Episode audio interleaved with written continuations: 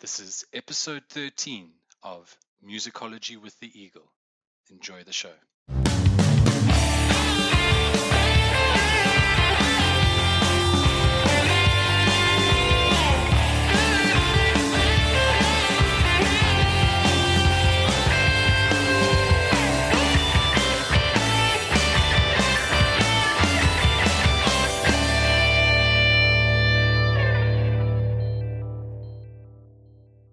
Hello and welcome everyone to the lucky number 13 episode of Musicology with the Eagle. I am the Eagle and I hope that all you listeners out there had a fantastic week. Since last week's episode, which focused on music from South Africa, there have been some interesting developments in my home country. I think they tie up quite nicely with this week's main news segment. So let's get stuck in. Our slogan here at Musicology with the Eagle is there's so much more to music than what meets the ear. Nowhere is that more true than with the videos which accompany the music we listen to. Humans are primarily visual creatures. We crave, thrive, and scrutinize content that is placed right in front of our faces. Combine that experience with the sensation of sound, and you're onto a winning formula. Particularly over the last 50 to 60 years, Music videos have morphed from simple mimed promotional performances to elaborate short films, weaving together lavish storylines and visual effects. But it's mostly been a passive experience. You sit and watch the film on whatever medium you choose, be it a television, your smartphone, or computer screen.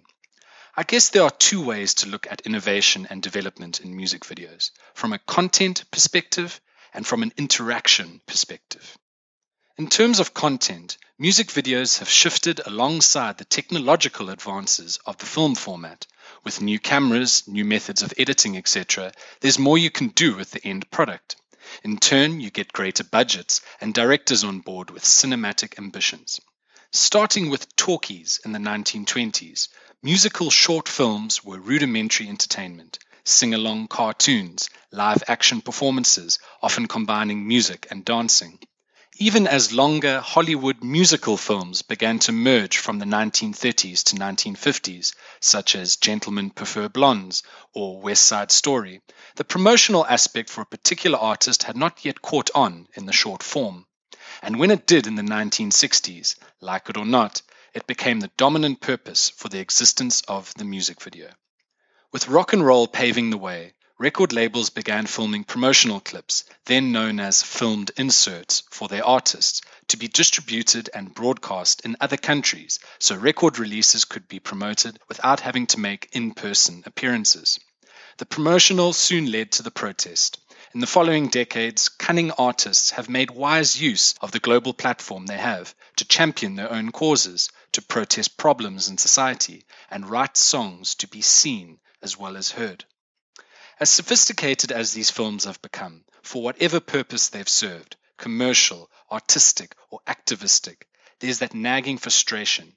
We're still passive observers in this game. Think of all the truly innovative music videos from history, the cinematic scope of Michael Jackson's thriller, a-ha's blend of live action and pencil sketch animation in Take On Me, OK Go's insane Rube Goldberg machine in This Too Shall Pass, no matter how frivolous or fervent, all of these are just innovations in content. Which is why I sat up in interest when I heard about R&B superstar Usher's new collaboration with rapper Nas called Chains. Police brutality and racial profiling are pertinent issues right now in the United States and around the world.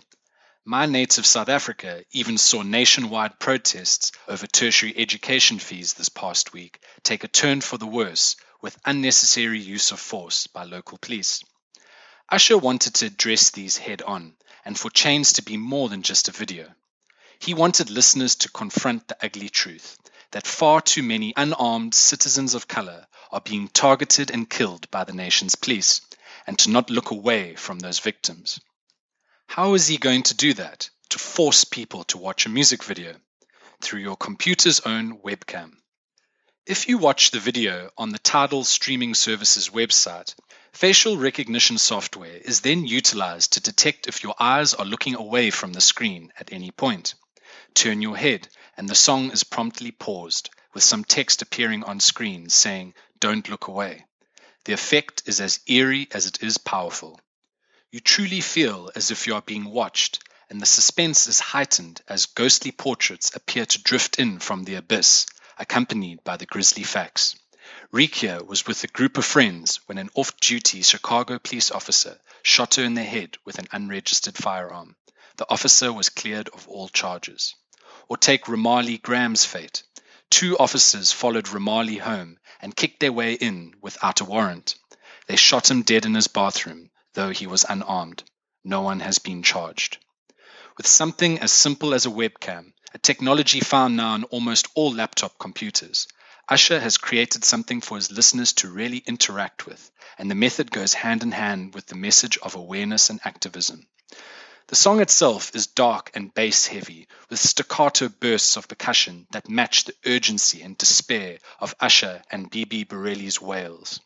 But veteran Nas steals the show with a rapid fire verse referencing Booker T. Washington, the first African American to be invited to the White House by a US president, and spits lines like, I am no prison commodity, not just a body you throw in a cell, to draw attention to the disproportionately high rates of incarceration for black men and women. But where else can we see cool ideas like this being utilized in music videos? In episode 3, we mentioned Fort Minor's recent interactive 360 degree video for the song Welcome, and that seems to be a popular trend at the moment, thanks to GoPro cameras and special rigs that allow for multiple cameras to be attached. The likes of Red Hot Chili Peppers literally ask viewers to look around various rooms in the video of the same name. Icelandic singer Björk lets you follow her across a rocky shoreline on Stonemilker, and things get really weird and trippy no matter which adventure you choose on Squarepusher's Dayglow animated Store y. Bob Dylan's iconic Like a Rolling Stone finally got a music video in 2013 after 48 years of waiting, and it was worth it. The song gets presented on a television which has 16 channels, where each of the performers is lip syncing the lyrics, regardless of whether it's a cooking show or a tennis match. In all of these examples, the viewer is being asked to manipulate a variety of angles of the same story. But what if the story was your own? Linkin Park's 2012 video for Lost in the Echo allows viewers to connect their Facebook account to see their own pictures being featured in the storyline. Arcade Fire's 2010 hit, We Used to Wait, goes one further on an interactive film project called The Wilderness Downtown, pulling in mapping data of the viewer's hometown from Google Maps to personalize the nostalgic lyrics. We're reaching a stage now where technology like virtual reality is, well, becoming a reality. Projects such as Oculus Rift will place VR in the hands of consumers, and in time, music videos could be so immersive and real you could reach out and almost touch your surroundings. Even holograms are becoming more believable. Anyone remember Tupac's performance from Beyond the Grave at Coachella in 2012? Anyways, the concluding text of Usher's Chains experience says, Facing the facts is the first step towards change. For the music video, YouTube may have killed the MTV star, but what lies in store for us next could be far more compelling. Our musicians and film directors have proven what they can do with a concept on one side of the lens. Let's see what they're going to get us as music fans to do.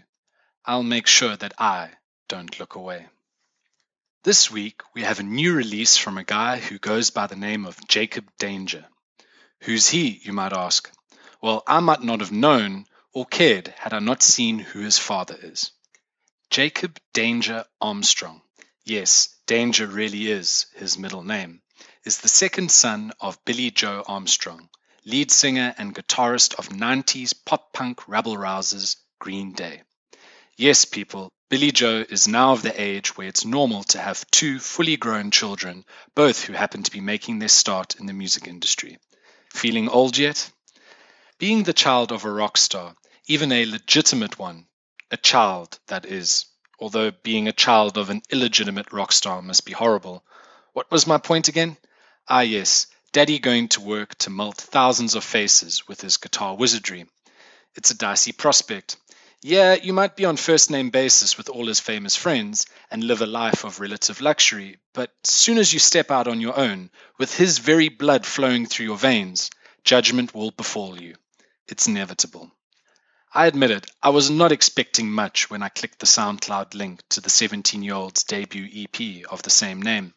It was either going to be derivative, bratty pop punk like Armstrong Sr., or some boring left field experiment.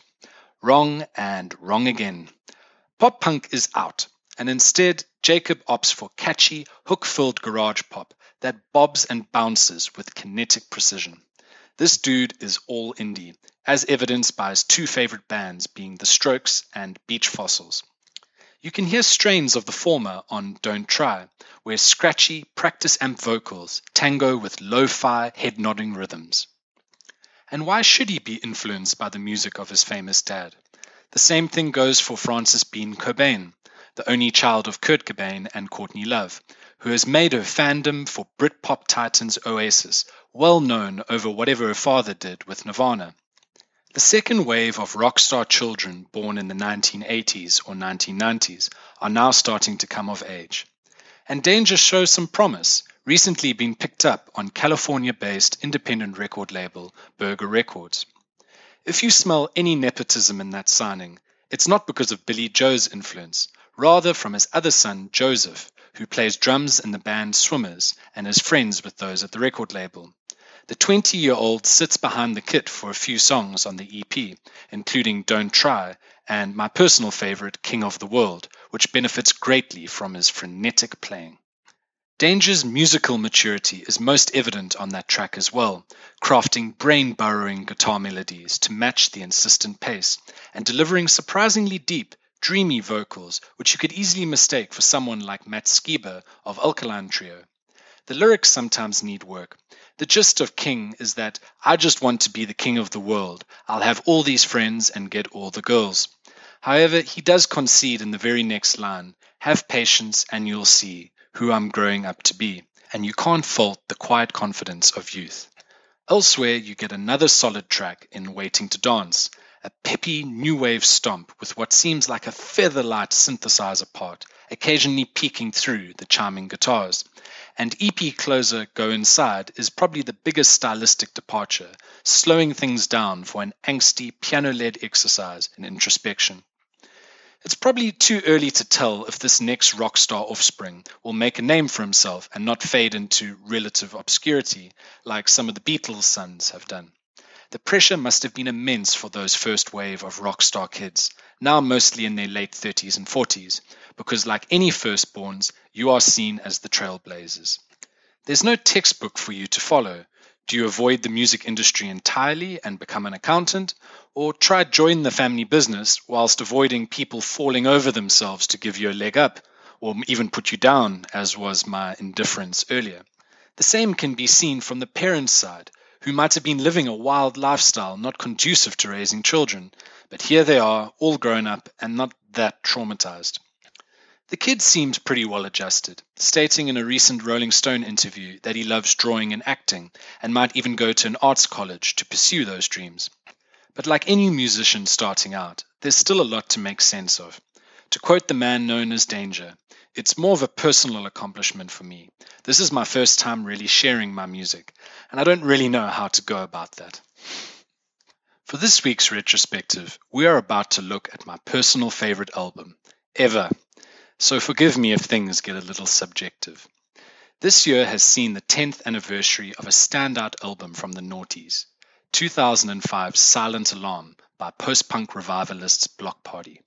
The band's thrilling debut reinvigorated and helped reinvent British rock music and overflowed with thoughts and subject matter that is still relevant today as it was 10 years ago. It's for this latter reason why I still hold the album and the band so close to my heart. It tapped into the hopes, dreams, and realities of what it felt like to be a young adult living in 2005. And as each year passes, it proves that nothing really changes. Three out of five, three out of five, it's not enough. Six out of ten, better luck next time. Just like his dad, just like his dad, same mistakes. Some things will never be different. Whether Kele Okereke was singing on helicopter about George W. Bush, his own failings, or an everyday adolescence, the forward thinking themes covered across Silent Alarm drift from the personal to the political with a finger on the pulse and eyes everywhere, and the band are eager to grapple and process the world around them. Okereke provides much of the impetus for this exploration, his trademark yelp cutting through the layers of spiky guitars, breakneck drums, and throbbing bass. His songs speak of a desperation, always a desperation, being desperately heartbroken, desperately ambitious, desperately enraged, desperately in lust. Their early work pre Silent Alarm showed glimmers of this uniformity, whether it was shouty political song speak a la Gang of Four on Staying Fat, or dreamy romantic ballads such as Tulips from 2004's Little Thoughts EP. Few could have predicted the widescreen scope and genre mashing which Silent Alarm would employ. Bloc Party were just a plucky young British indie rock group with a name which was a play on a neighborhood block party, and that also happened to merge Soviet blocs and British political parties into one revolutionary unit. They had big ideas and wanted to separate themselves from their indie contemporaries by crafting an album which appealed to followers of many different musical genres, such as pop, R&B, and electro. Fortunately, they found a kindred spirit at the time in a young producer called Paul Epworth, who helped fashion fiery, fully fledged versions of early demos and draw out new songs in the studio environment. Epworth soon went on to produce for the likes of Adele, U2, Florence and the Machine, and Coldplay, but his work on Silent Alarm laid the foundation for future successes in his own right. Epworth's production style revealed itself rather subtly by separating the band's elements, such as accentuating the bass to mimic a club environment and meticulously fine tuning the drums, guitarists Russell Lissack and Okereke were given space to improvise. Oftentimes, the band had a basic idea about a track's rhythm, but had no idea how a song would begin or end. Drummer Matt Tong's contributions are some of the most prominent on the record, and many of the arrangements on Silent Alarm are strongly percussive like eating glass, bursts out of the gates with cold, relentless efficiency, exploring a household where marriage has begun to fall apart. Positive tension literally prickles the ears with the union of Tong's crisp drumming and Gordon Moakes' grumbling bass lines. And a sense of rising paranoia and dread fills early single She's Hearing Voices with repeated lyrics such as red pill, blue pill, milk of amnesia, and other jagged abstract imagery adding to the sense of confusion. Silent Alarm is far from being a doom and gloom record, and neither can it be marketed as a feel good one, no matter how much I've tried to make that work over the years. It's just, well, real. Who here has felt the coy to and fro of a blossoming romance spoken of in this modern love, or the exasperation and nihilism found in Price of Gas and Pioneers? or the wanton desire dripping from Banquet's table. As much as Okereke maps out the emotional terrain and Moakes and Tong set the pace of the journey, lead guitarist Lissack oversees the sonic atmosphere, forsaking the brittle torture of most post punk bands in favor of an ethereal, effects laden guitar sound that adds genuine prettiness to Bloc Party's edgy rush.